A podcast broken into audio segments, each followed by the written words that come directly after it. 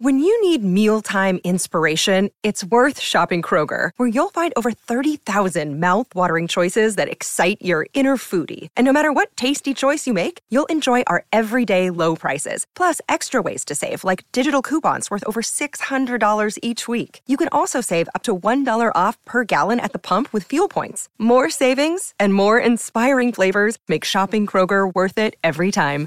Kroger, fresh for everyone. Fuel restrictions apply. All right, welcome in Martin Luther King matinee uh, of the Garden Report, and the Celtics do it again. Bobby, what's this? Seven straight? Seven straight. Seven straight wins for the Celtics here, um, taking uh, the second of a back-to-back against Charlotte, sort of a back-to-back with a day off in between, uh, and a nice little rest to uh, get themselves right with the Golden State Warriors coming to town on Thursday. Um, so obviously. Um, you know, a fair amount to talk about in this game. We'll keep it relatively short um, for you guys out there. And I know it's a work day, and I'm sure some of you guys will catch this show coming back from work or later on.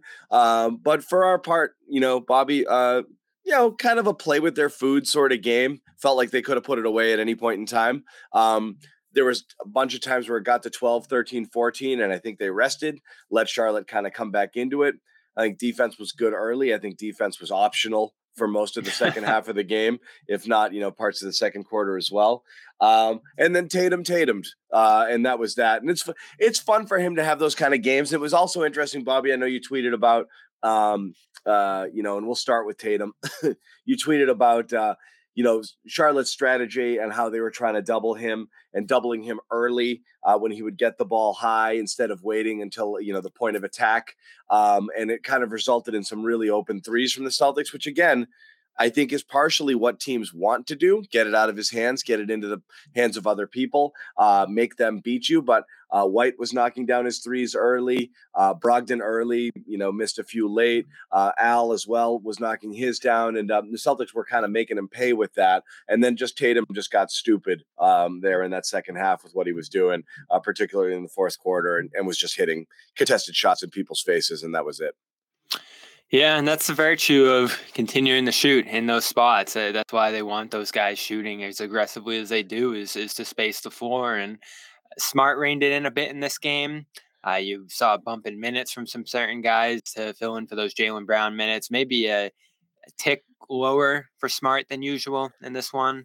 Um, but it was nice to see some guard combinations out there, some second units, some Grant minutes. Even though Grant didn't have the best shooting night overall, he hit a couple of threes for them, passed well out of the corners. They just gave Tatum outlets all game to pass out of those doubles, particularly rollers who could kick to the corners or finish inside. It was just a great passing performance. I think like 19 of their first 21 20 of, 20 of 20 of 23 in the first half. Yeah, yeah. yeah, it was it was great. You had you had good energy in that first half, even while the Hornets were hitting a ton of threes. It was, and it, it, was a lot of energy. Actually, you loved the bounce, the way they were playing. Um, there was a lot of there was there was a lot of energy uh, coming out, uh, and then again they got away from it a little because I think they were like, "We got this." Um, and you know it did get closer than you wanted it to get but they absolutely uh, the way they were moving the ball uh, the way you know tatum uh, especially uh, getting rid of the ball relocating not just kind of dribbling into bodies and dribbling into pressure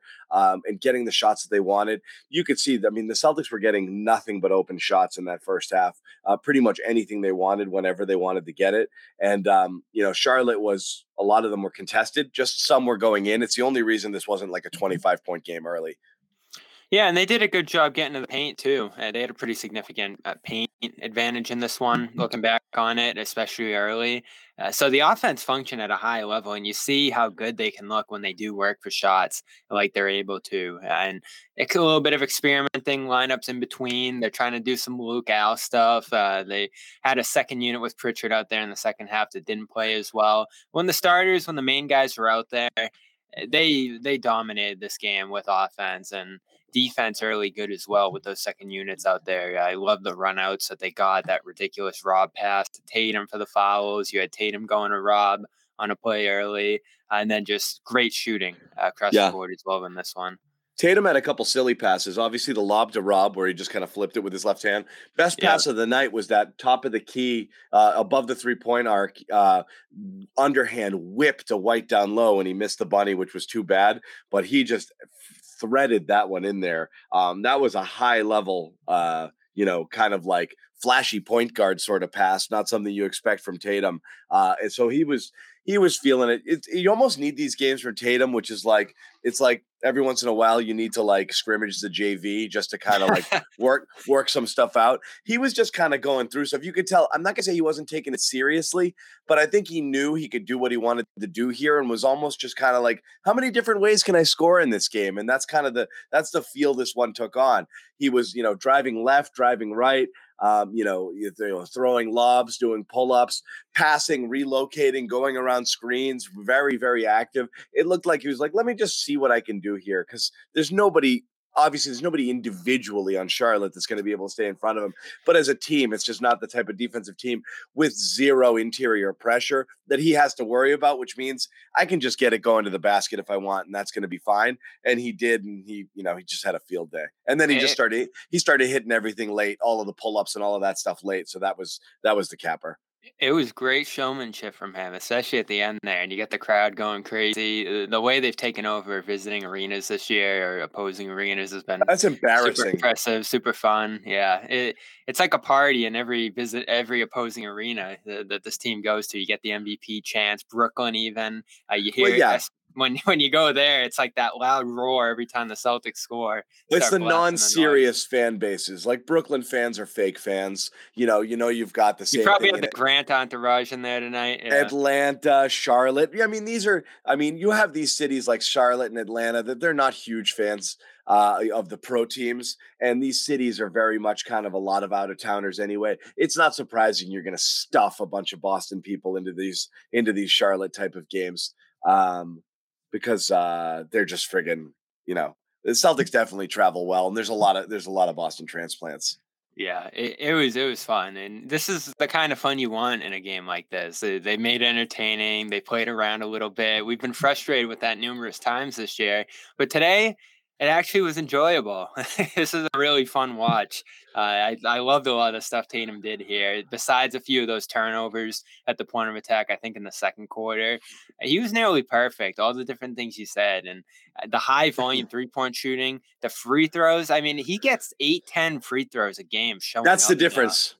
If you look at if you look at Tatum's stats across the board, the thing that's always gonna that's gonna jump this year above all else, there's two things that jump: the, the ability to finish at the rim and the amount of times he gets to the free throw line. Those are the numbers where things have gone markedly up. Um, uh, you know, I think it's two more free throws a game over last year, where he where he'd attempted a career high. He's almost at ten free throw attempts per game, and the finishing in and around the rim has been outstanding. Those are the two areas where it jumps hugely for him. And those are the areas he's made big improvements, which is why he should just do that. Like that's that should always be option A. You don't like those games where he's setting people up. You got a little smirk, Bobby. What do you got there? I'm just, I, I'm setting up a good line, uh, but you continue. No, no, no. I like I get it. it in my head. Well, I was gonna Um, say you, you were talking in the middle of this game. uh, Tatum should never put, take pull up threes. I hate- you know his numbers are terrible. You wouldn't have gotten the fifty and the the great moment at the end there wi- without those pull up threes. some are look, some are gonna go in, some are superstar heat checks, you know, in games that you know you have under control. Obviously, he's not gonna make zero percent of them. The numbers this year are startling. As I said, is 31% on pull-ups this year is the worst shooting percentage by the top 50 uh, you know, in terms of uh, in terms of those shots attempted per game. That's bad. His effective field goal percentage also the worst among all those. 27% on pull-up threes. They're just not going in with enough regularity for him to threaten it. He doesn't need to. He's just much better when he attacks quick. When you know what I love tonight? Catching the ball in the low block or the post and going to work there, quickly going before the double had a chance, before any other pressure had to come over, and quickly making your move towards the basket or just turn around and shoot from those spots. It's so much better than getting the ball top of the key and doing the rock the baby, you know, setup for the pull up. That shouldn't be his game. Step back. Do you like the step back? no, the other stuff he's so much better at.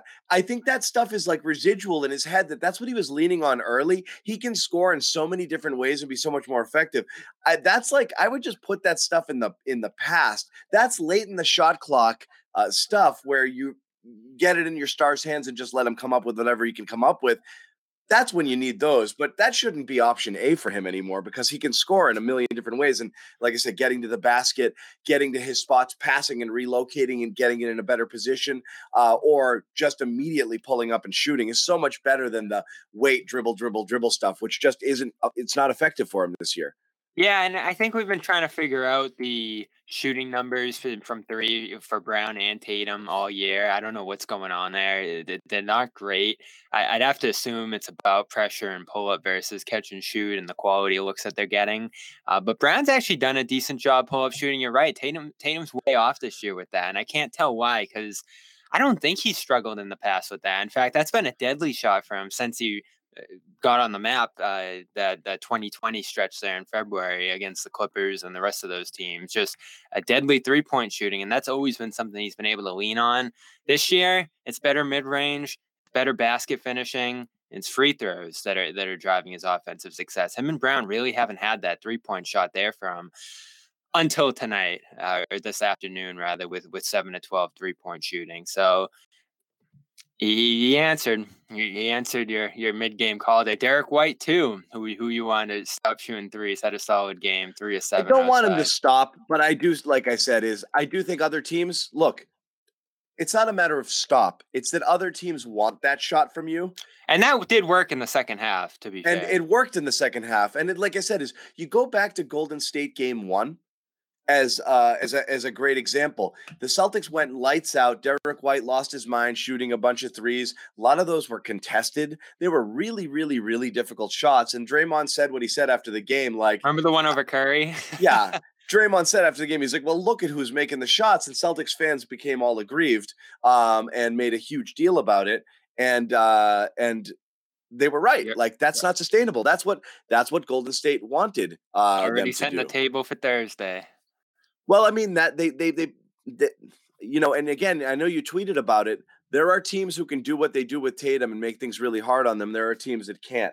Obviously, Golden State has figured out how to really fluster and frustrate him with their ball pressure and what they're doing there because not they pressure him, and then there's people waiting for him in the lane when he gets there. Uh, and he's had a really, really, really tough time, obviously, uh, against them in the last few games, dating back to the final. So it'll be interesting to see how it goes there because you've also you're probably not going to have the benefit of Jaylen Brown to take some of the pressure off of it. So that's going to be a really interesting game. I think Tatum has to can't fall into that trap and just try to you know do it by himself, but they are going to throw a lot of bodies at him and they are going to try really hard to get the ball out of his hands or to get him to force tough shots or force it to those other kind of non-shooters but white the last two games has been knocking down those shots and as we said celtics knocked down a lot of those corner threes in the first half and that was part of the reason that they were succeeding when when charlotte did put a lot of attention on tatum yeah, it, it's such a big game on Thursday, and you like having that Brooklyn game as a precursor to it. I, I thought coming out of that game that they guarded him pretty similar to how the Warriors would. And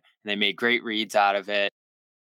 And what you basically saw was them counteracting that Brooklyn defense with Claxton sitting in there, with Simmons at the point of attack, the way you're going to want that Warriors defense, because we're all looking back on that game in December uh, and how bad it looked how frustrated the Celtics got out of that and how it kind of sent them on a tailspin after that game for whatever reason. I don't know if it was because the Warriors put a good playbook out there for how the team should guard them. The Clippers certainly took advantage of it after.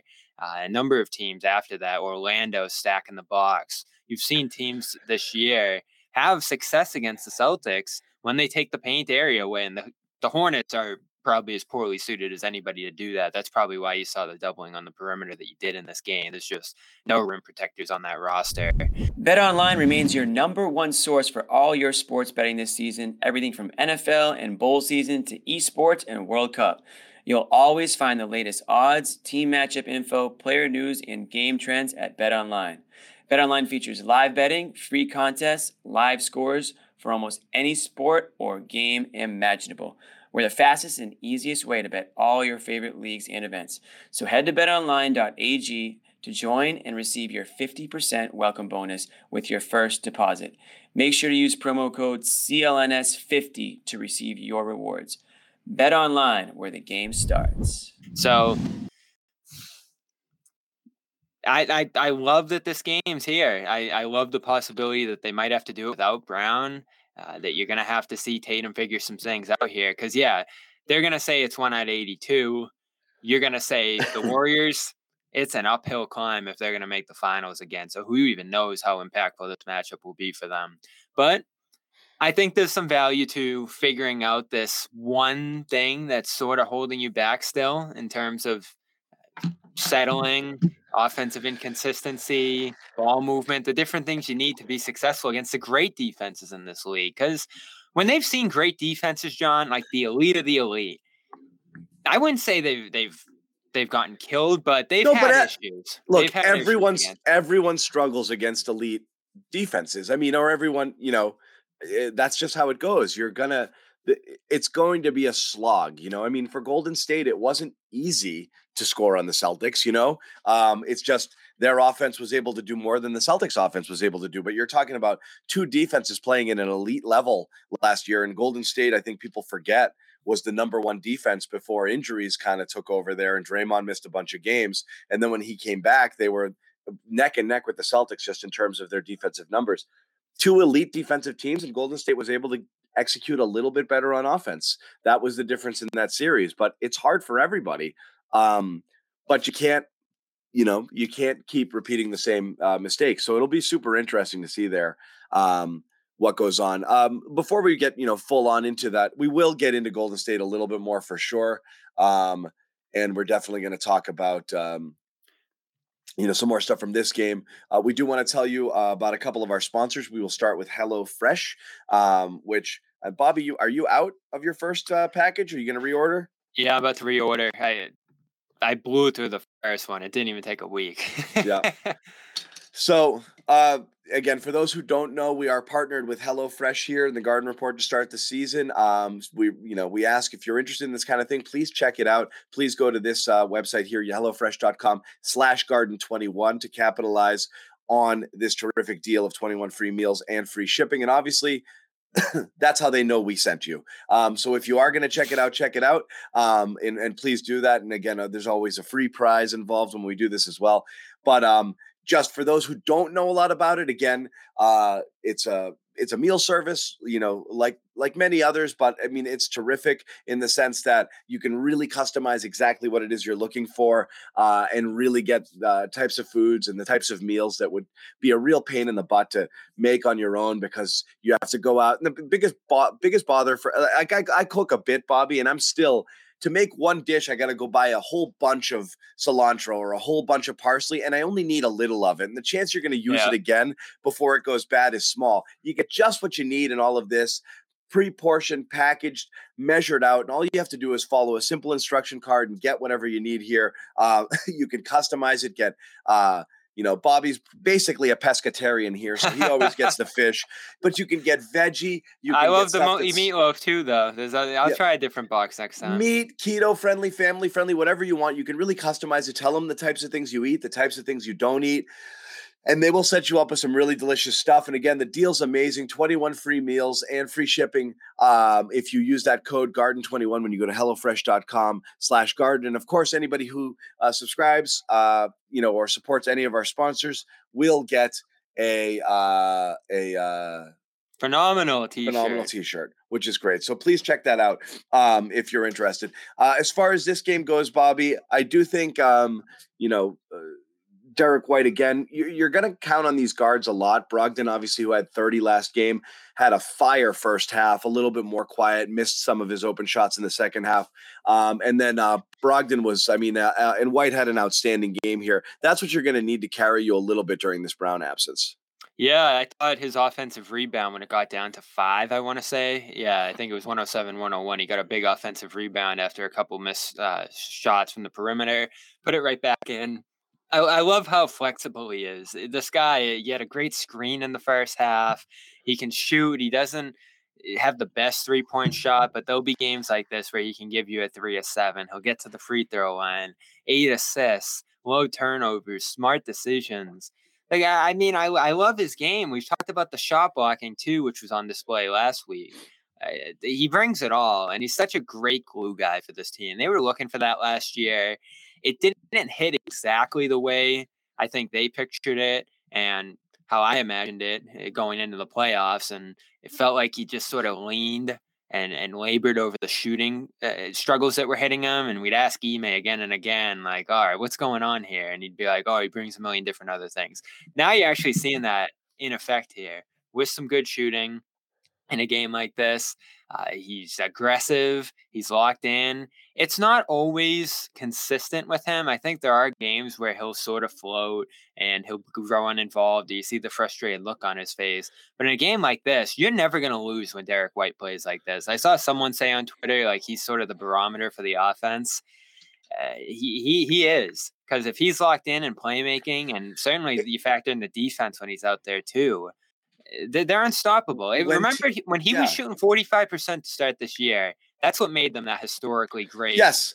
And Horford, offense. but Horford hasn't come back down. That's what's amazing. Um, Horford hasn't come down. Horford and Brogdon are like four and five in the in the NBA in percentage. Um, they've stayed there. White came back down to earth. Smart came back down to earth, and Tatum and Brown have been subpar kind of throughout in terms of their shooting. Grant a little back down to earth, um, but not you know not as much as uh, not as pronounced as White was. But you're right.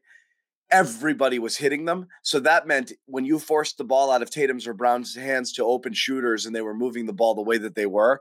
I mean, if the entire lineup is hitting the is hitting at a four, and Hauser obviously Hauser's another one that bottomed out. Um, that's where they lost it, right? Those guys drop in efficiency is a little bit of kind of where they hit that bump offensively and those numbers, which we knew were unsustainable, really cratered because everybody tanked at once there. Um, and, and, and, he's back to 43% during this win streak from three yeah. on four attempts yeah. a game, uh, 47% from the field, four assists as a secondary yeah. playmaker, pretty good, and just much much better lately. But he had a, he had a he had a 29 point, he had a 25 percent, you know, December or something. So obviously I mean, like I said, that like you said, that crashed them. Um, and that that was the reason why the offense tanked a little. They got used to it and it wasn't going the same way. He's a top plus minus guy too in terms of like offensive defensive rating. Uh, there can be some noise there. I know he's starting, so that probably factors into it. He's not shuffling into those second units like other guys are, but still impressive. I, I feel like they're outscoring teams by about 12 points per 100 with him out there uh, this year. So great fit. I still love the move. Uh, I think he's going to be a huge part of these lineups uh, for a continued stretch here. The only question is what you do with him now once they're healthy, because looks like Rob and Horford are going to be the starters now going forward. So that that and they closed. They closed too. I was actually kind of wondering how they were going to go there right at the end. Um, and Rob did come back in, and you had the option at that point. They were playing three guards with Al as a big and Tatum uh, as a single big and I don't think Joe liked it. I think he wanted the defensive pressure and the re- and the rebounding. Um, and so um, he brought Rob back in, and he sat Brogdon, uh, which I'm not going to argue because Smart made a couple of big plays down the stretch. But it is interesting that it does feel clearly, clearly that White and Smart are above Brogdon in the pecking order, and I don't know what it would take to change that. It's a minutes thing. I don't. I don't think they want to crush Brogdon. I, that, that's all it really goes back to. And if you can get by without some of its minutes, they're going to try. I'm just saying, in the closing, I think it's always a choice there. And yeah. in a lot of cases, that's that's the one that they go with. Some of it's defense, right? Because Brogdon's been bad defensively. He has year. been not great. I mean, yeah. White, and and also compared to you can argue White's been better than Smart this year defensively. At least some of the metrics will tell you that. Um, yeah, especially in isolation. Uh, yeah, in isolation, he's uh, he's been playing. I saw the isolation numbers the other day. I think he was fourth in the league overall. Um, yeah. So he's been and a point of attack numbers too. White's been ridiculous and the shoot opponent's shooting percentage against is unreal. So he's forcing people all the time into difficult shots which is funny because you see teams hunt him on switches and i always ask you bobby like what's going on there? Like why are teams switching onto white? Is there a belief that he's there? Is it a height thing uh, a physicality thing? Because Smart's a little bit bigger and stronger, and that they think they can get to their spot and shoot over the top of him. Sure, I can see why someone like Luka might, you know, because he's got he's got a little bit of height advantage. He likes to operate in the post, and you see some people doing it. But the numbers are staggering in terms of how how he affects people uh, there. And then Smart's, you know, reigning defensive player of the year. So you're right. Even if Brogdon's playing league average defense for the position, it's still a drop off over those guys. And clearly at the end, Joe was off Joe was favoring defense over offense with that lineup because he goes double big and brings in um brings in uh White. Yeah, and I'm thrilled with it. I didn't think Joe would like the double big combinations, and it looks like he loves them. If he's searching for some Luke Al minutes out there, uh, he, he, the numbers are in front of him. We know Joe's a numbers guy. He's got everyone in the back of his head. And what's surprising too, he mentioned this number mm-hmm. last week when I asked about the lineup, is they have like a 1.3 expected points per possession with that lineup out there, uh, something like that, and that's ridiculous. That's a high, high number. You know, average is like one, maybe a little lower, and you, are getting 1.3 points per possession with your bigs out there. He loves the space and that they're able to produce even without is without the amount of shooters that you'd have in that second unit. Uh, it's just interesting how it's going to stack up rotation wise once Brown gets back because they've loved White with the starters and they've used him a ton there. And now he's going to have to reimagine his roles uh, to some degree on that bench unit there. I wouldn't mind him having more ball time in the second unit if you're able to get eight assists from him. All the better. And so Brogdon's an off-ball guy. He can he can hit shots off the ball. So I think that might even benefit them. And this is where it's going to get really super interesting around the trade deadline because the reality is um, you have an embarrassment of riches at that position, and you have one school of thought that says just run it with the guys that you have and uh, be happy that you have them or really if you if the celtics are going to improve improve in an area that they're weak in now the only thing that you can do is look to trade one of these guys. And so selling high on somebody is not a bad thing. Everyone th- thinks anytime you mention somebody in trade discussions the idea is that you don't like them or you don't want them anymore. No that's not the point everybody has a price, right? And if you can get, if you can package something with a draft pick or something, something that's going to get you an upgrade in talent, you're going to look to do it. That's the only place I think that the Celtics have any chance of really making a splashy move is if they look to trade a core player. Grant's another person that's also a possibility because it, you know, it, it appears increasingly likely that they're not going to be able to keep him around. Um, but again, those discussions I think we'll have more as we kind of get closer to February there. But I don't know. I mean, I uh, everyone's like, give me a name. I don't have a name, but I do know that if I haven't thought. A, of, I haven't thought. If you had a it. chance to level up, the only way I think you do it is by trading one of the guards and and, and other and another piece, you know, to to do that. I, I think it's the picks. The picks is going to be the tricky thing because, of course, they're a phenomenal team. So those those are late round picks compared to coming into this year. I mean, it's still amazing to think we came into this year saying. I guess at the I guess at the time that they made the Brogdon trade, you still thought that this team was going to be mm-hmm. incredible this year. But then when the Rob thing happened and the Ime thing happened, you were like, oh, I don't know where this is going. I know, but I mean, when you made the white pick, you were like, that was that pick was like 15 or 16. You know what that I mean? It ended up being yeah. 31. That was risky. So, so obviously, willing, Brad's willing, willing, to do it. Yeah. They're willing to do it. Yeah. Because there was so, no guarantee there was a turnaround there. And even if there was, they didn't know if that that was going to get them any higher than a you know six seed, honestly. But so where they got to was incredible. Well, I like how they've done it. If we've had this pick discussion basically since the show started, and you've seen teams like Atlanta, Minnesota, Clippers, numerous ones trade all their picks for the stars. The Celtics have done one at a time, essentially. And then they had the timing with the Kemba one where they could still trade the white one in season as they did. They've done it well. They've managed it well. Obviously, I would have stacked a ton together and just thrown them out the window, knowing how I am. But I like how they've done it here because they still have other ones into the future that they can use this year, this off season, based on if they need them. And I think with where they are, they will be aggressive with those. I, I can't see you moving a White. He's been too good. I, I can't see you moving a Grant, even with the uncertainty this off season, uh, because of how important he is to your rotation now. And even if this is just call it a rental year with Grant, he walks at the end of the year, you might get a championship out of it, which will be worth it, even if you don't recoup anything for him in the end. So I'm opposed to moving guys in the rotation. Sherrod and I had the conversation about Pritchard.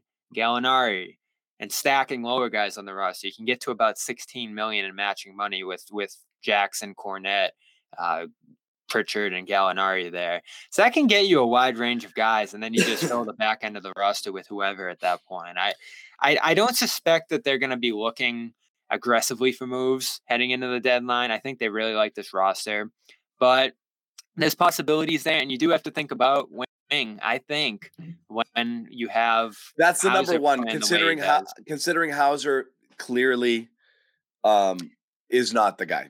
It's um, a fine line though because what's the what's the trade off between having Pritchard as a emergency point guard if one of your guards go down, or having a wing who you probably won't use. I mean, he's not your emergency point guard. He's your emergency emergency point guard. You have to break two panes of glass, two yeah. two layers of glass to get to Pritchard. You've got three guards right now, and you know you do have some wing flexibility with Brogdon kind of stepping in in the Jaylen role, you know, theoretically.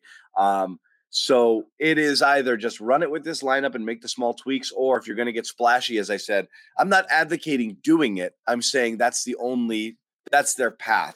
You also something. have your TPE until Thursday, the big one. Uh, I love I love how Jalen McDaniel. This is not a guy I thought about, but yeah, I know you mentioned this afternoon. Yeah. Jalen McDaniel this looked like a guy who'd fit right in on this roster. Uh, free agent this summer, 1.9 million. I'd keep an eye out for those guys because you have an open roster spot, right? Uh, you just absorb that money right into your TPE, so you don't have to even trade anybody, and then maybe you give up a first round pick going back for him. They say, I don't know if McDaniel's is worth a first round pick. no, no, no, no, no. That's no, the no. most. That's the most likely way I think they end up adding somebody is just absorbing someone right into that roster spot. We've talked about Javonte Green, who's obviously hurt now. Uh, we've we've talked about a bunch of people on small salaries that could just go right into that spot. The only problem is, is the tax multiplier is pretty significant for a two million dollar guy at this point. Totally. Uh, we're going to keep going a little bit. We want to tell you guys also about another one of our sponsors, Athletic Greens, uh, which you should know about right now. They've been with us for several months and will continue to be so. Thank, thanks to you guys, honestly, who have uh, really uh, been huge in supporting them. Uh, but for those, again, looking to kind of kind of take control of your health here as the new year starts up, and we're talking about all sorts of things like boosting your immune system, your recovery time, your focus, energy, mental clarity, gut health, all of these things. That's what AG1 does by basically combining all of those individual supplements you're probably chasing around on a on a daily basis, having you know 12 bottles in your medicine cabinet and taking a bunch of different pills and supplements. Uh, instead, it's just all in one. Um, 75 minerals, vitamins, and a scoop of water.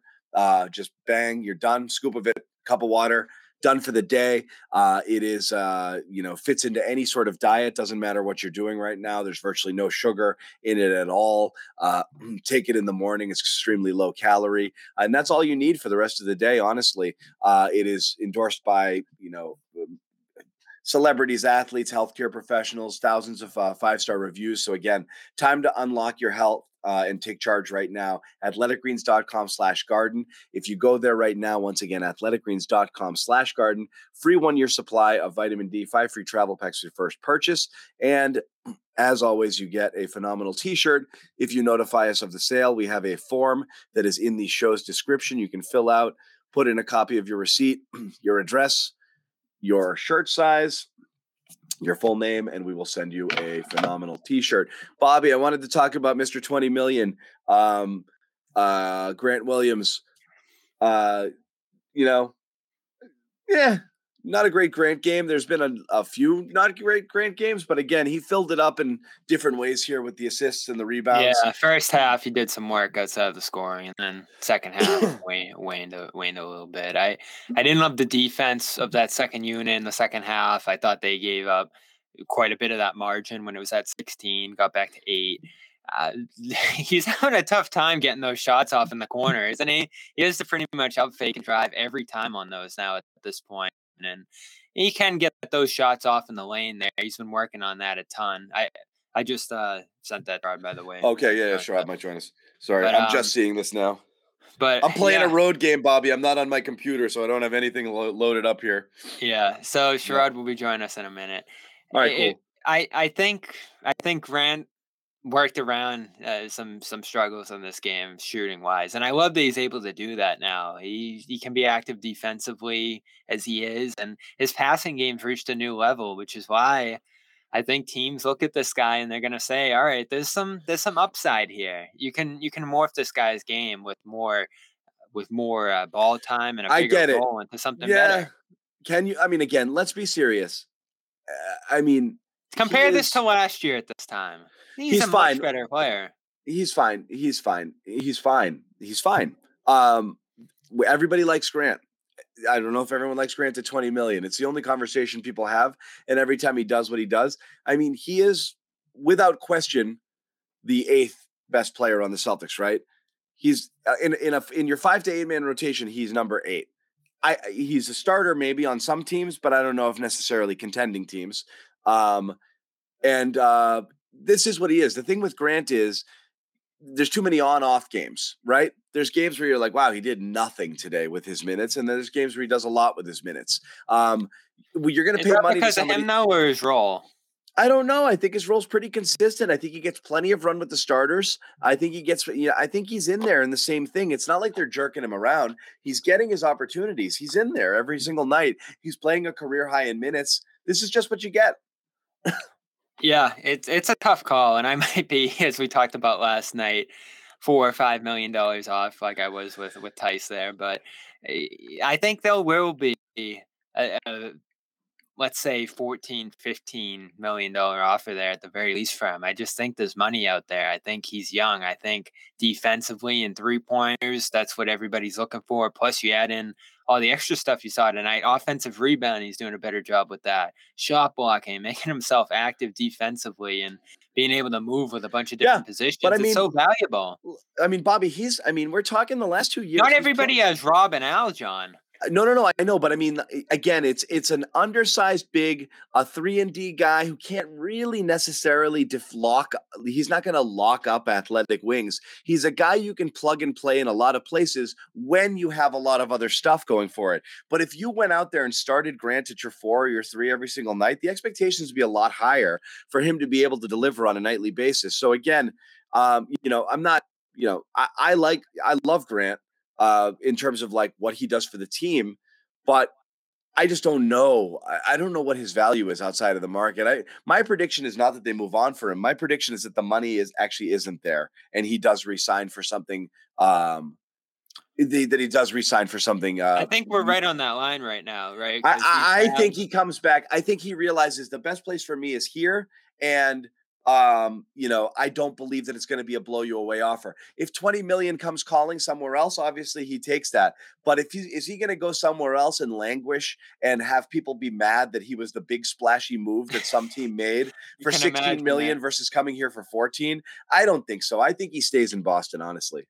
he does seem to love it here, and I think he's built a Yeah. role that uh, I don't know. Will the guys on the roster vouch for him this offseason? Is this, is this a guy that Tatum's going to go to the front office and be like, just do what it takes? We we need this guy. I think that's a factor there too. eh, You know, like I wonder how endeared he is with the teammates at this point. We know that they obviously give him a bunch of crap, but it does seem like Tatum really likes him, and he's a valuable outlet for So- Tatum as well. So that market number is going to be super important because you have to pay Brown.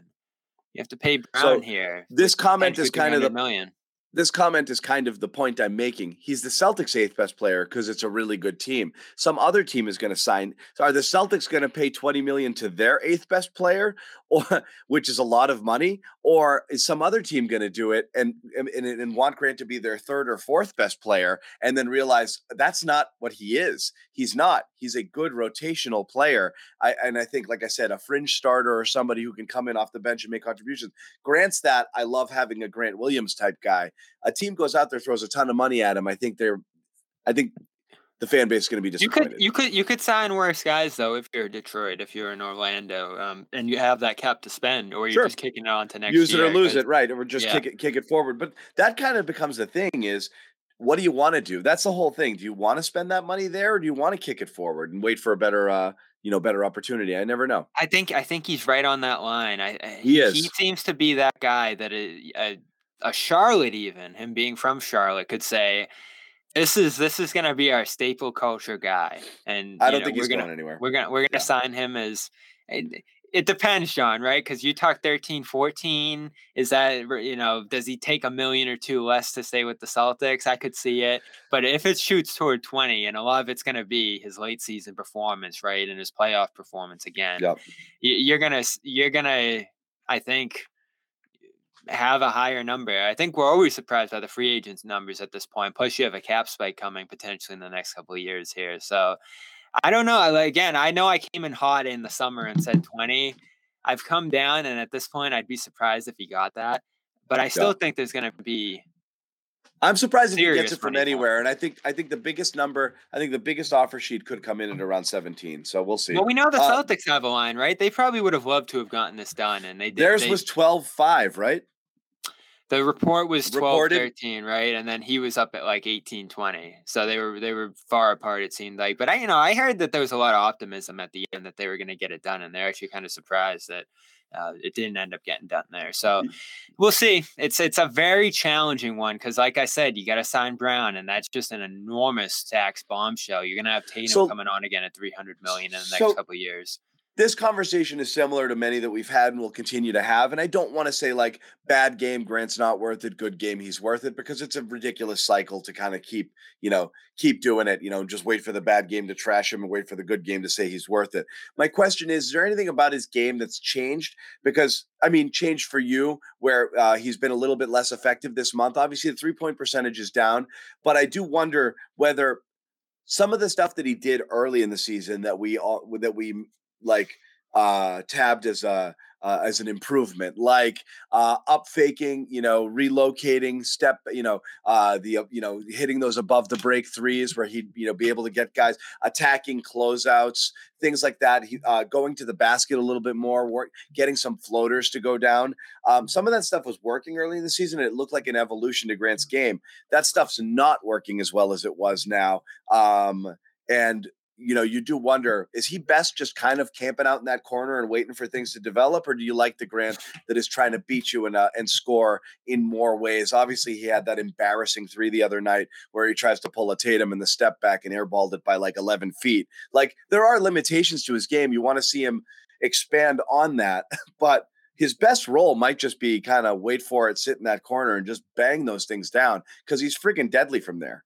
Yeah, and he goes two of four from three in this one, and one of eight inside the arc. It- it- it's crazy looking at his shot chart. Once he got d- driven out of the corner, which he does, you see it He in does. this game, and often the teams take him right out of there. He him, does yeah. lift up fake and going in the lane. It, you watch that on film, and you're an opposing team. You're gonna say, "Let's just get him on the roll," even if he's able to make a good pass out of there, and he did in this game. You, you feel much better about that than giving up the open three because you're just so good out there at this point. And that's And how the- you're going to do. I think teams are going to make guys like, and teams will keep doing that to the Celtics. You'll keep doing that. You'll keep trying to make Grant beat you, doing things like that. You're going to attack that corner. Uh, you're not let going to let him get in his comfort zone. Um, you'll you'll do it to White as That's well. That's what the you know. Warriors did. To go back to that again, they switched Yep. everything out there. So y- you were always going to have a guy in front of them. You didn't have guys getting lost in the corner there off some of those off ball actions to try to free him up. And that can negate him fairly easily. I think at this point with Horford too, that happens to him. It's tougher with ball handlers like Brogdon and White because they can get downhill and make stuff happen there better than some of these big guys can. Uh, so I, I, I am intrigued by how much he plays against a Golden State or even a Brooklyn. What do you what do you end up doing in that Brooklyn game? Because like I said, they ended up playing a similar style uh, to the one you'll see from the Warriors on Friday. He goes four of eight in that game. The 0 Brooklyn game was uh, a little quiet, but yeah, he didn't. Uh, you know, he was fine. There's a there's a defensive formula to take the three point away from him, and you can do it fairly easily if you have the right switching personnel out there. And this is why we've seen him experiment so much in games like tonight, is to try to figure out ways to stay on the court in games like those. He was dis- he was despondent after the finals, like. He, he he he admitted it. He got made unplayable. Yeah, until he got until he got to Draymond's wedding, and then everything was fine. Yeah. So he, he there's a reason he's doing what he's doing now. I think you'll deal with what eh, a game like this brings because of the fact that you want him to be able to be involved in a postseason series. He's what do you call him? Your eighth best player? Yeah, I guess it kind of depends on how good Al is, because Al can reach a you know top five level on this team. Al's so at- at valuable. times. Yeah. Yeah. So uh, we'll we'll see what happens with him. It, I don't want to say he's expendable, but it will reach a price where I think they walk away. he's not expendable, but every all of the seven other guys make money. Rob is the cheapest one, obviously at only like twelve or thirteen per because of that sweetheart extension that they signed him to. Um, but you're looking at 17, 18, 19, 20, you know, between Brogdon, Smart, and White, um, and then Al a manageable number to kind of break up what he was due there. And then Tatum and Brown are going to get the bags. So uh, it's hard. Again, you see what happened to Golden State. There's guys they couldn't hold on to. They would have been better with Pater, Payton and Porter if they were able to hold on to those guys. And they didn't go out and sign huge deals. But at some point, it's like, I can't pay everybody a big league salary. I need some cheap. Those guys. I need some cheap guys on my team. Yeah. I think the greater re- lesson from the Warriors is how hard it is to replace those guys with young guys, and that's where the Celtics are at. That's exactly have, it. They yeah. don't have picks. Uh, Hauser, you're seeing the limitations of him. I'm sure part of the idea of bringing him up and developing him was probably grant insurance to some degree. You got to think Gallinari in that camp too. So this, it's hard. You, develop a guy like this since 2020. Think of how far Grant's come from that bubble where he's basically just kind of like a scrappy rebounder, defender, eh, small ball five. Now he's this modern three and D guy. Took four years if you're going to let that go and restart with a young guy, you might be surprised by how it goes there. And, uh, you know, you could always go out and re sign or trade for somebody else in that spot and try to shuffle the deck a little bit. But it's it's tough. You know what you have in Grant. I think that's why you keep him for the rest of the year. If he walks, he walks, and if you have a championship out of it, you'll you know give him that ring when he comes back and be be thrilled with the result here. So I'm not even I'm not considering trading him. I don't think there's a return that would make sense. Most likely not. Um, that's the thing is like, what are you? What team? If you're tra- if you're trading a guy like Grant to a team, that team is contending and looking for a Grant type player, which means they're not giving you anything of value in return. So that's the problem. Is I don't know that you can get it. You're only talking about rolling up like, pardon me, Bobby, rolling up Grant. You like assets, you know, call Grant an asset, a younger, more affordable guy that a team can ha- hang on to, plus one of those guards who's a ready-made player, plus picks up for um, you know somebody that another team doesn't want to hang on to or whatever. It's really hard. It's really hard to make something fit. It's less about the players and more about finding the right partners who need the right sorts of thing. The Celtics, the reason the Celtics can't trade is they're just not flush with assets and guys that they can't play and get rid of um, and try to roll them up into talent. Right now, you know they need everybody that they have and probably won't be able to trade them to other teams for that very reason. So um, we're hoping to welcome both uh, Gerard, Sherrod and Josue. If you put him, I call him Gerard, um, onto the show. Um, so we're going to hang on a little bit and see if those guys can make it. In the meantime, yes, we are flush with sponsors. That's largely due to you guys for supporting them. So we do appreciate that. But we want to take a brief pause, tell you about Rocket Money.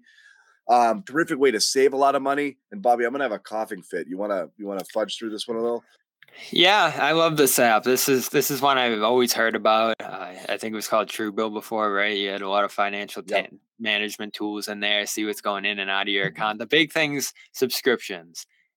You sign up for them. You either forget about them over time. The money increases. Things change, especially you know with inflation and all that. These prices are going up on these subscriptions. So you need your money more than ever these these companies are trying to take more money than ever and with this with this app you're going to be able to see what's coming in your account each month what's coming out especially when it comes to those subscriptions and you could save hundreds in some cases by either mm-hmm. unsubscribing which you can do right in the app or you know just getting getting getting smaller potential deals when you when you threaten to uh, um, unsubscribe which which happens in more cases than you think you'll you'll be happened surprised twice sometimes. to me I, and again, the thing that you get surprised by, I signed up for something that was nine a month. When I went to look at it, it was I hadn't looked at it in a year or two. It was twenty seven dollars a month. I had no idea. I went to cancel, and that's what over the year hundreds. Hundred that alone I mean, unbelievable what that saved me. And I went to cancel, and they gave me uh, a year at eight dollars a month to keep me. So saved a ton of money on that one alone. It's twenty dollars a month. Oh, you know, over twelve. That's hundreds on one subscription. It's an insane amount of money. I no joke, Bobby. I saved like four or five hundred dollars by using this app. So again, check it out.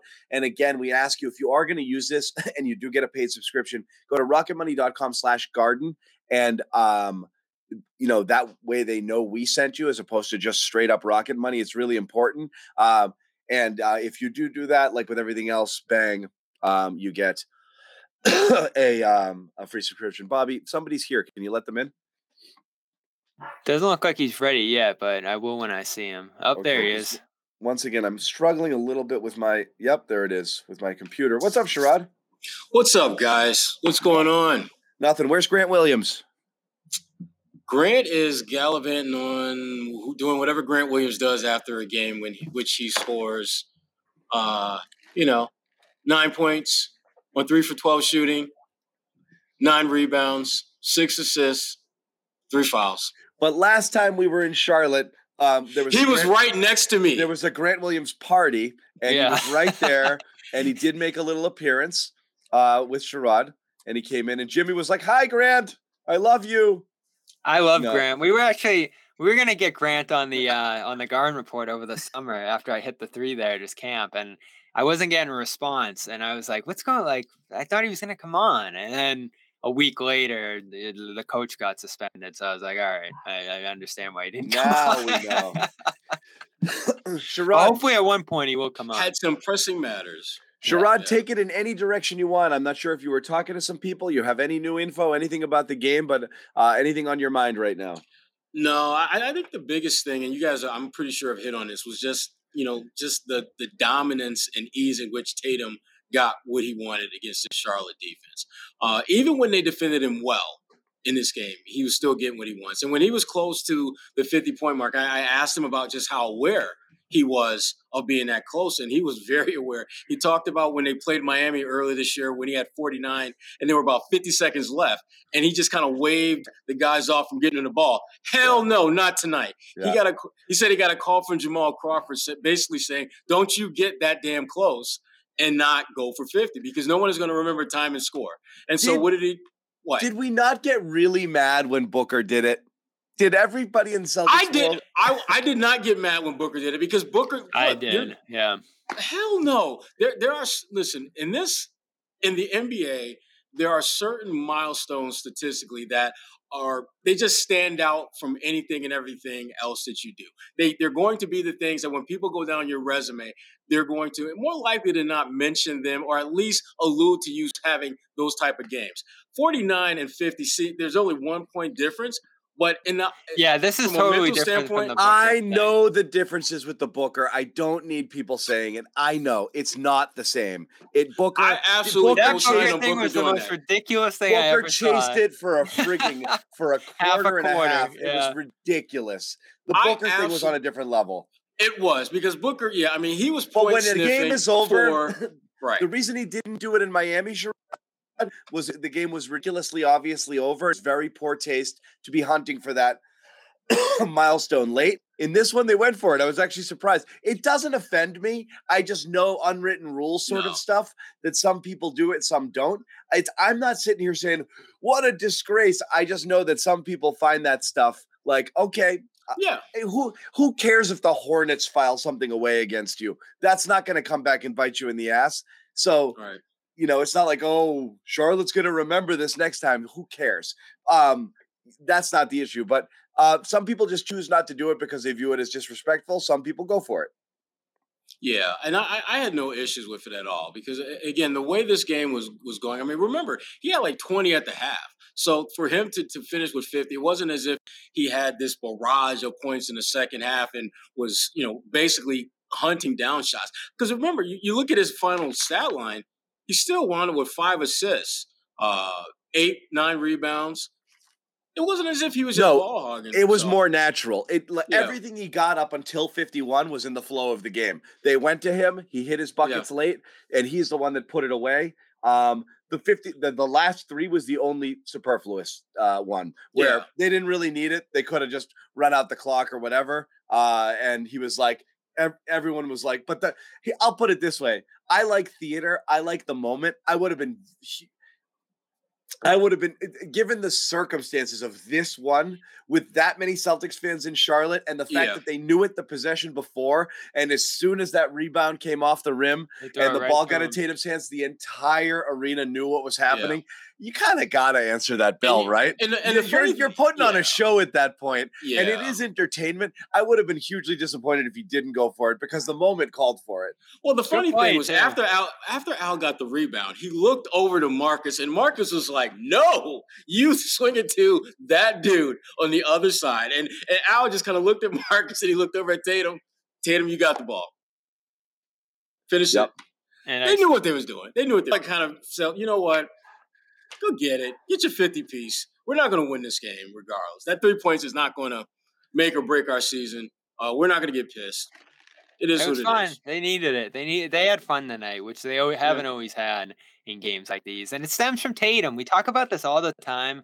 They follow Tatum's lead. He, they do, and he played with urgency and worked hard to get good shots in this game, and everybody fell in line. So when this team struggles, I think we've seen enough. Mm. Forget the coach, forget Marcus, forget all these other guys down the line. Tatum's the leader on this team and everybody's following his lead. So if he shows up and just rolls his eyes and sleepwalks through the first quarter, it's on him. Unfortunately, in this first half, he set a great tone. They slipped a little bit out of halftime, and then they got right back on their horse and uh, rolled to another easy 120 against a bad team here. So this was a good taking care of business mini series, and Tatum did a great job playing without Brown. Uh, getting guys involved and taking control of these games offensively. He's he's And been that- in a great place lately. and that was one of the things Tatum talked about post game about because I, I again I asked him about just you know whether this was a, a good almost like litmus test for a playoff type series that you're going to go through, and he talked about how you know they they lost both the games Orlando, they split when they did this with Miami, and they really wanted to come and play a team and win both of those games. And, thought Charlotte pushed them tonight. They did. Yeah. Charlotte played a much better game tonight than they did in game one, I thought. I, I thought there was a greater sense of urgency. They seemed to be a little bit more locked into details. But uh, th- this is what happens when you're a better team. What the opponent does, if you play close to your potential and they play close to their potential, as I thought Charlotte did, this is what happens. You lose by like 10, 15 points. Uh, and that's so this, again, I, I thought this was the kind of game that if they're going to have that kind of deep playoff run that they talk about, want to have, they're going to have to play with this type of F type of approach. 31.1 points per game for Tatum now past the halfway mark. That's Mm-hmm. eh, this stuff. This stuff Dwyane Wade did and Kobe and Durant certainly. It, it's it's amazing seeing him get to this point. John, you've talked about it, him being able to score 30, showing up. He, he's done it lately, and I mean, he rolled out of yeah, he rolled out of bed in the first half and had twenty. He Yeah. wasn't. I mean, He he, wasn't even going hard. He was he just a- going He had a bad 31 point game um, the night Jaylen got hurt. right. that was Yeah. that was that was not a great game. He was on the whole like he didn't play great that game at all. 31. That's the difference. Sorry guys. Last last year he could get taken out of some games. He had uh, if you counted you I do this exercise. Go through box scores game by game and there's more to a game than a box score and we all watch them and we know. There's quite a few of those games where his contributions probably were greater than what showed up but there's also probably some games where the box score looks a little juicy and they weren't as good as that so they balance out. You can probably count 20 something games last year and what did- did they play only 72 last year? I forget. No, last year was a normal one. last year was a normal slate. You can count 22 23 games that tatum had awful overall performances where he didn't score high shot very shot very low percentage had had a bunch of turnovers just that's your best player almost miss not showing up for close close to a third of your games.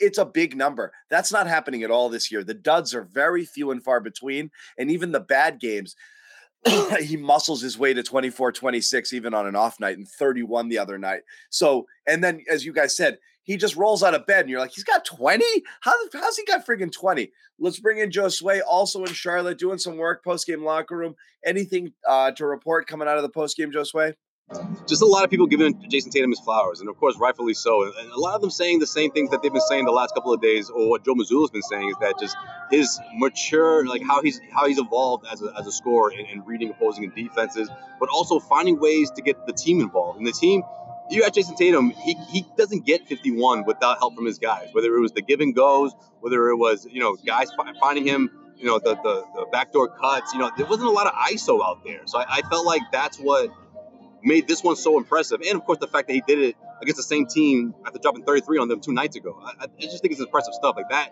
that in itself isn't easy, you know. But yeah, Derrick White saying the same thing. Um, you know that Joe Mazzulla's been saying about that, and, and, and of course um, Malcolm Brogdon and, and, all these guys. You know, they're just they're just impressed. It's it's it's, uh, it's, it's shown throughout pretty much since the new year. But Tatum's taking things to another level, and I don't think he's going to cool down anytime soon. Yeah, my, my biggest. Go ahead. I just want to know what kind of music Josue is getting into there. It sounds Yo, like this,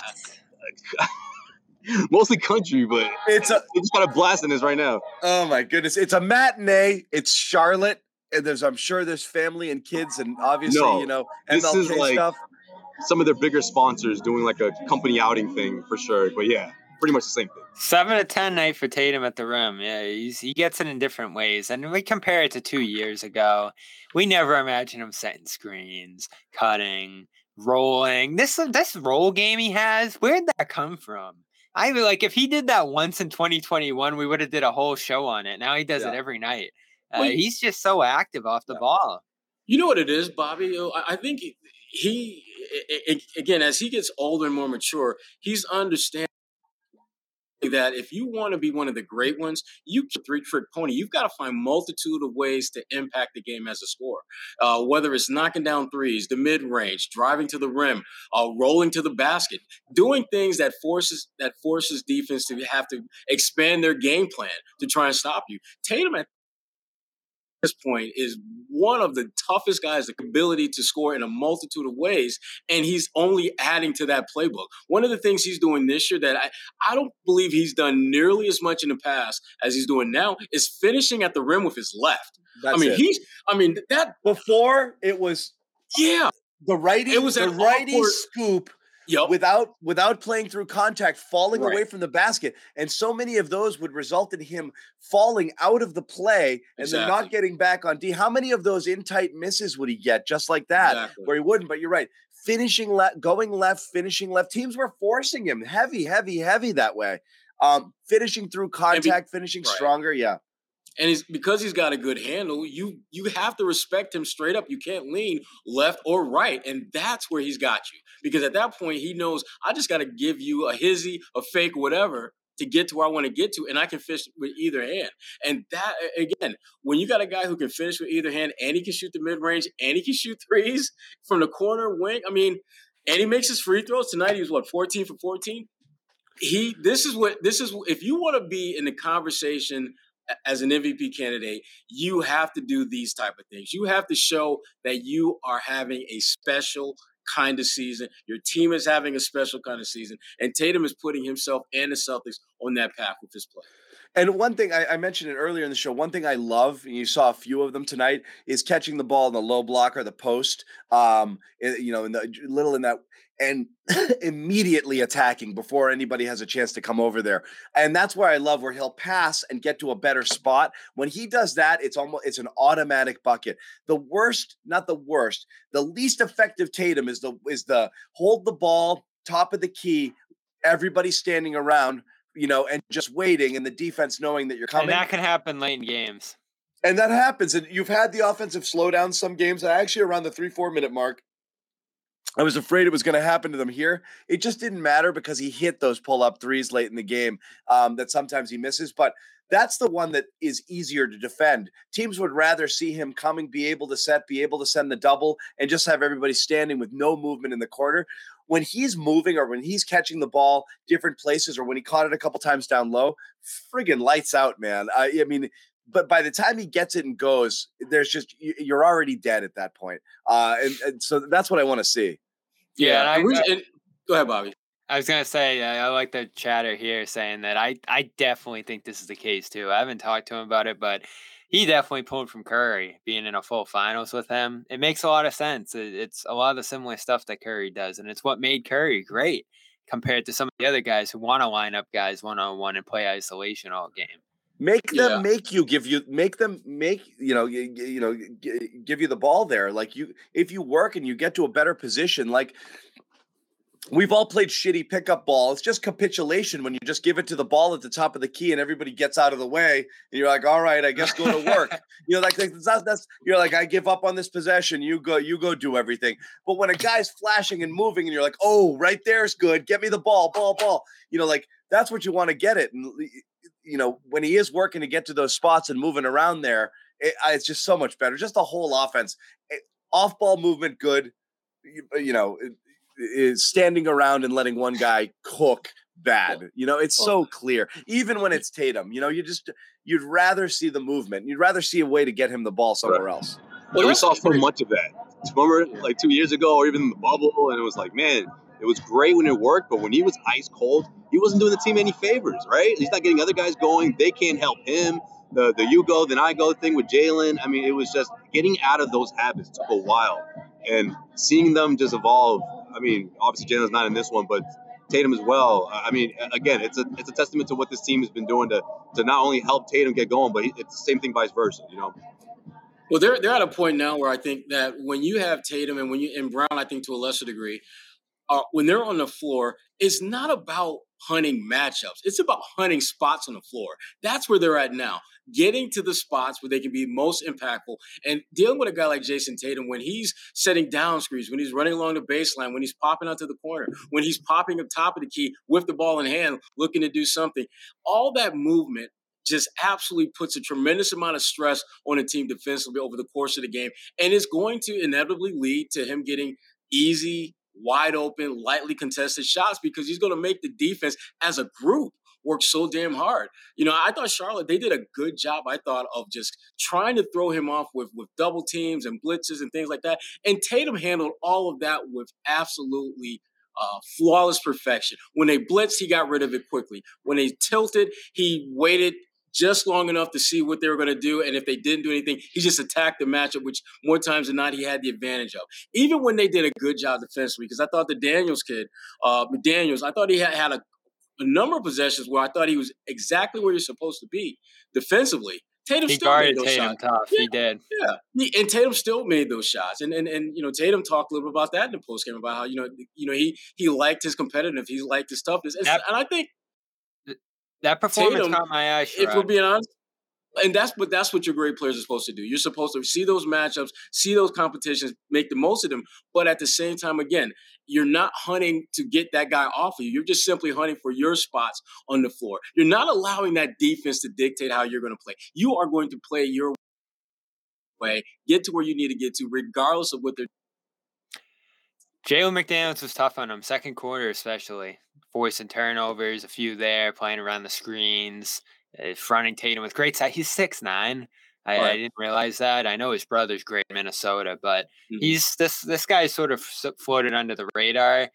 I know this is mm-hmm. classic Sherrod. Just oh, I saw this guy play good tonight. Let's. I'd love the Celtics to get him, but no. I'd, I'd, I'd keep an eye on him. One point nine million. I don't know if he caught there. What incentive would Charlotte possibly have to move? That's exactly what I was about to what say. Ince- I mean, let that dude go, man. There's no way in, in hell they're going to let him go unless you're talking about you want to trade him for Tatum. Okay, you want to trade him for Jaylen? Okay, it, it's not going. to Jalen McDaniels. It, t- to me, he's a guy that is he's just too valuable to keep around than he would be to move. It just doesn't like, make sense. It's like trading Mo Brown. You just don't do that, right?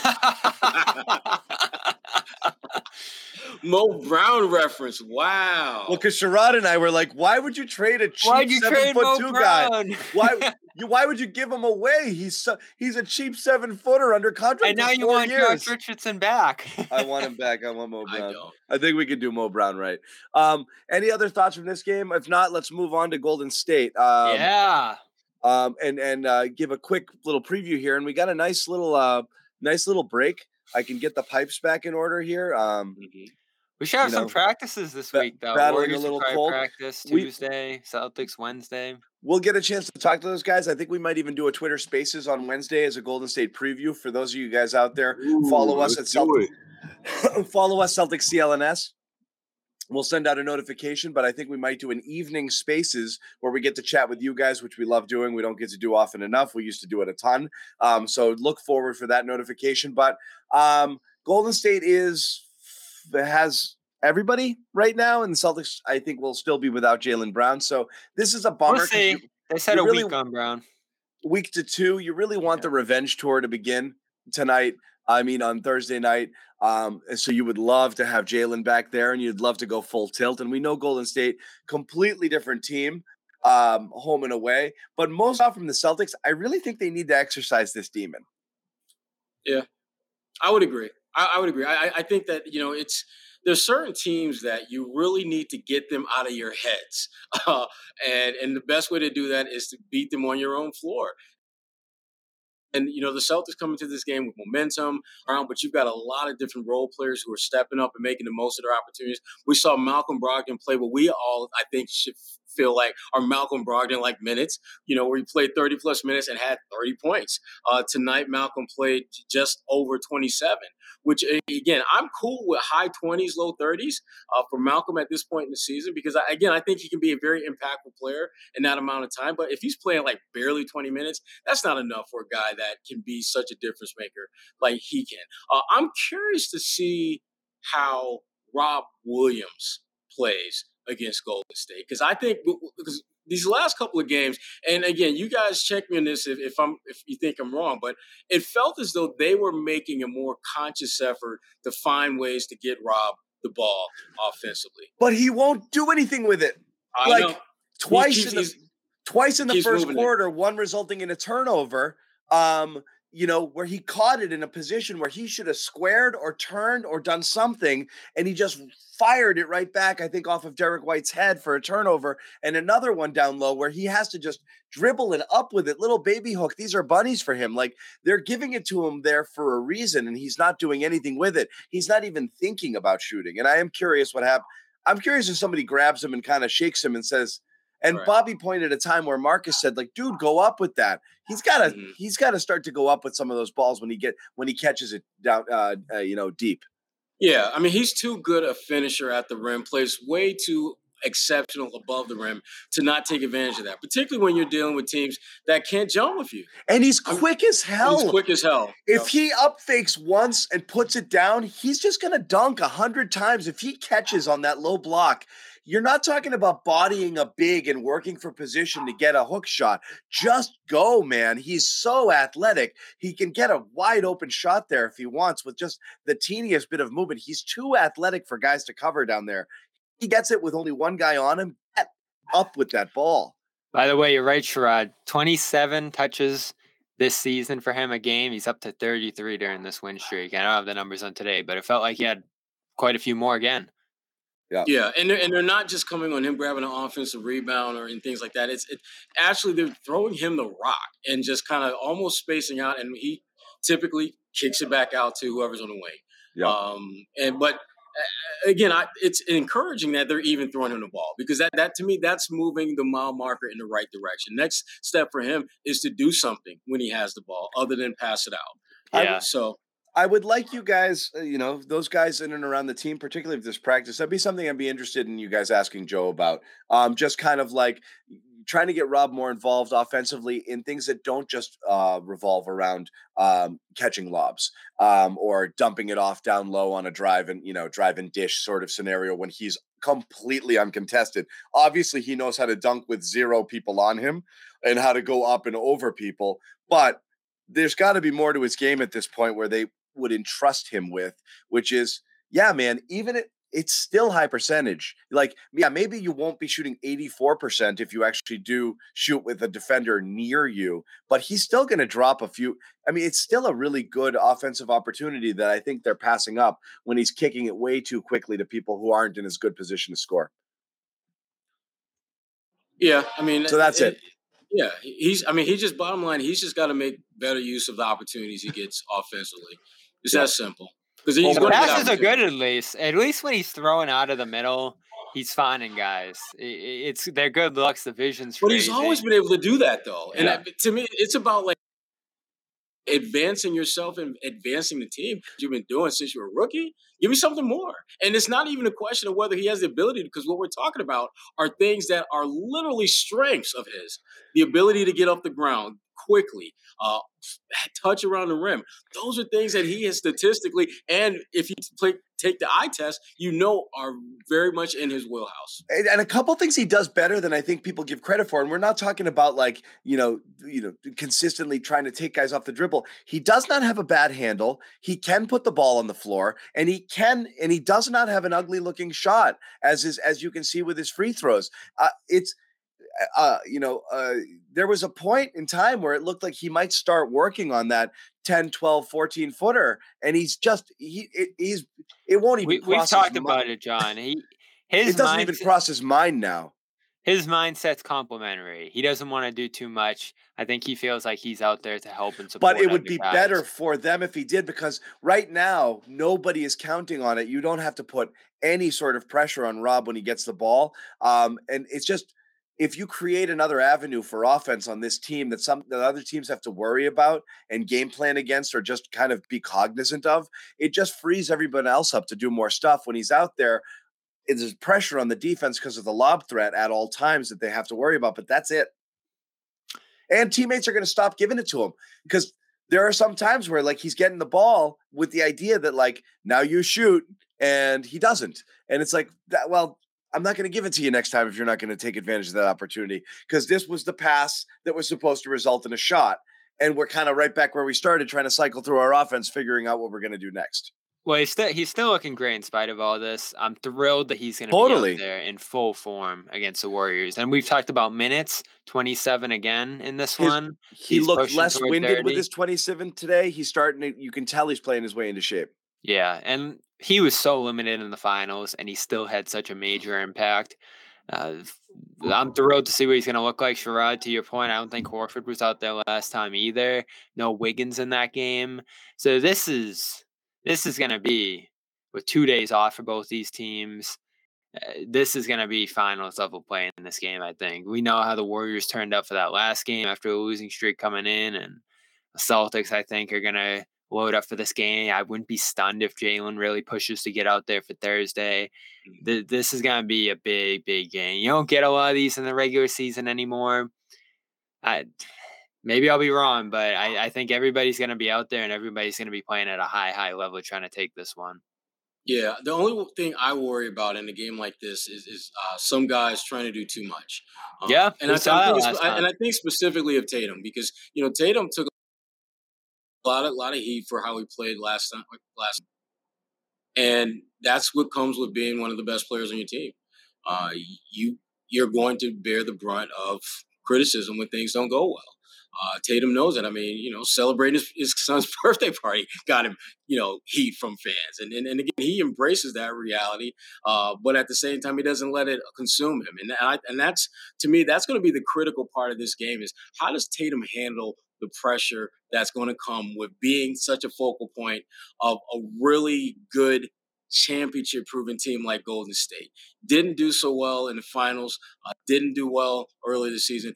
Can he get past that mental hurdle? Because I do think this is a bit of a hurdle that he has to get past and get through with this Golden State team for him to truly emerge as the, the guy that's going to lead a team to a title. You've got to get rid of your demons uh, before, before you can get to heaven when it comes to this basketball game. Right, and I feel like that was the, the, the thing that we were looking forward to the most. And sorry, kind of bear with me, guys. They got the most obnoxious PA guy doing this thing, but. I like Chill Slay. But I think this this one's more about the Celtics team as a whole. You know, like this this team is deeper than they were uh, even a couple of months ago, right? Guys like Malcolm Brogdon can get going, Derrick White.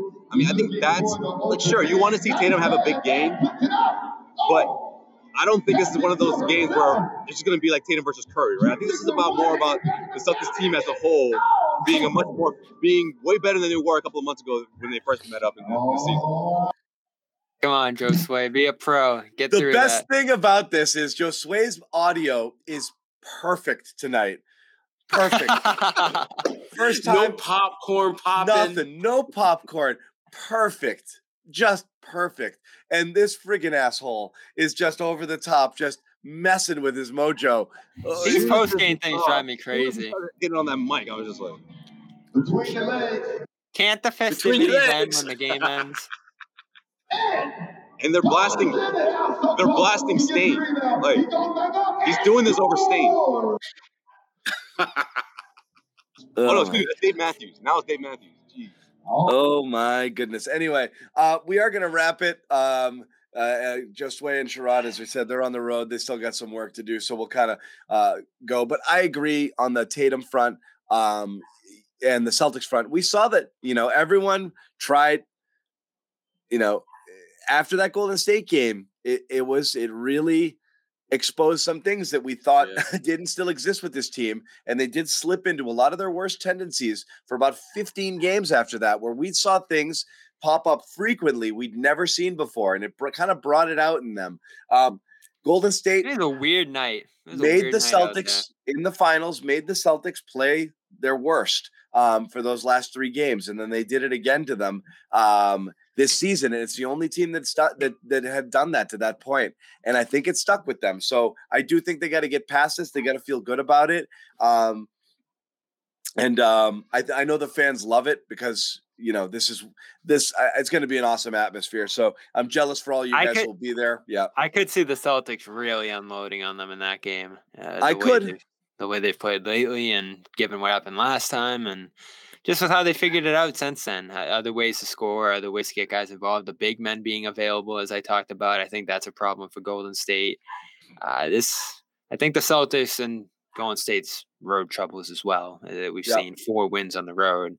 I think the Celtics are going to come out and win this game. In fact, this could be this could be like a 50 point game and golden state will just Yeah. kind of write it off and then whatever but um quick quick uh quick ones through again we want to just give a shout out once again to our sponsors hello fresh for all you guys who love meatloaf fish or just good food in general restaurant quality food farm fresh ingredients delivered right to your doorstep. It simple easy menu card that puts it together gourmet meals at home without all the fuss and muss of going shopping. Go to hellofresh.com slash garden21 use the code garden21 for 21 free meals.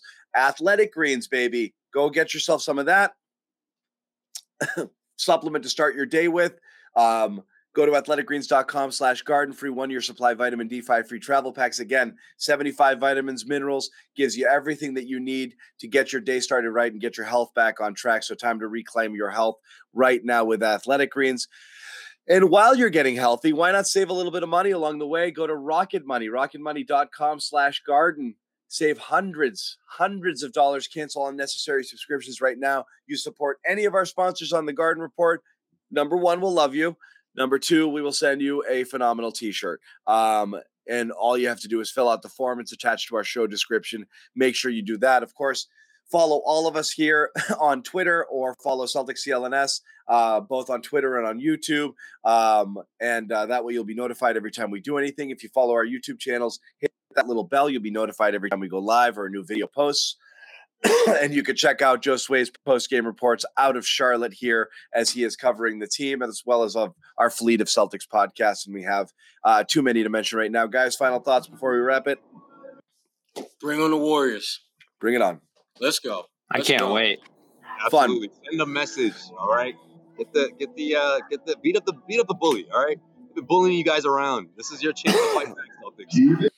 Yep. Also, send a shout out- message. real quick, guys. Shout out to uh to, to Logan and uh I forget his girlfriend name, but And buckets. big fans Is her of the name show. Buckets? Is her name Buckets? big fans of the show. We appreciate you. Uh, a couple other Celtics fans as well, man. We appreciate you guys uh, stopping in Sherrod and I today, or today and last game as well. Good to know. Josue, I love it. Um, Bobby, anything? Nope, all good. I got it Uh, in. Bobby, let, uh, Sherrod, let's finish it with that. Bobby, let's have the PA announcer walk us, talk us out. all right. What's he saying? What's he got? What's he got, Josue? No? Oh, now he wants to mute. Now he wants to be quiet. Dogs Ah, barking. too Come bad. on. Too bad. What's up? There it is. All right.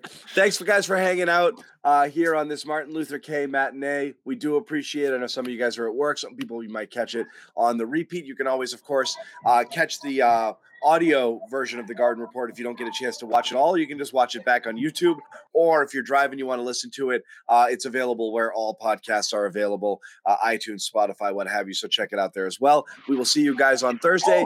Uh, look for us for uh, Twitter Spaces on Wednesday. Good night, all.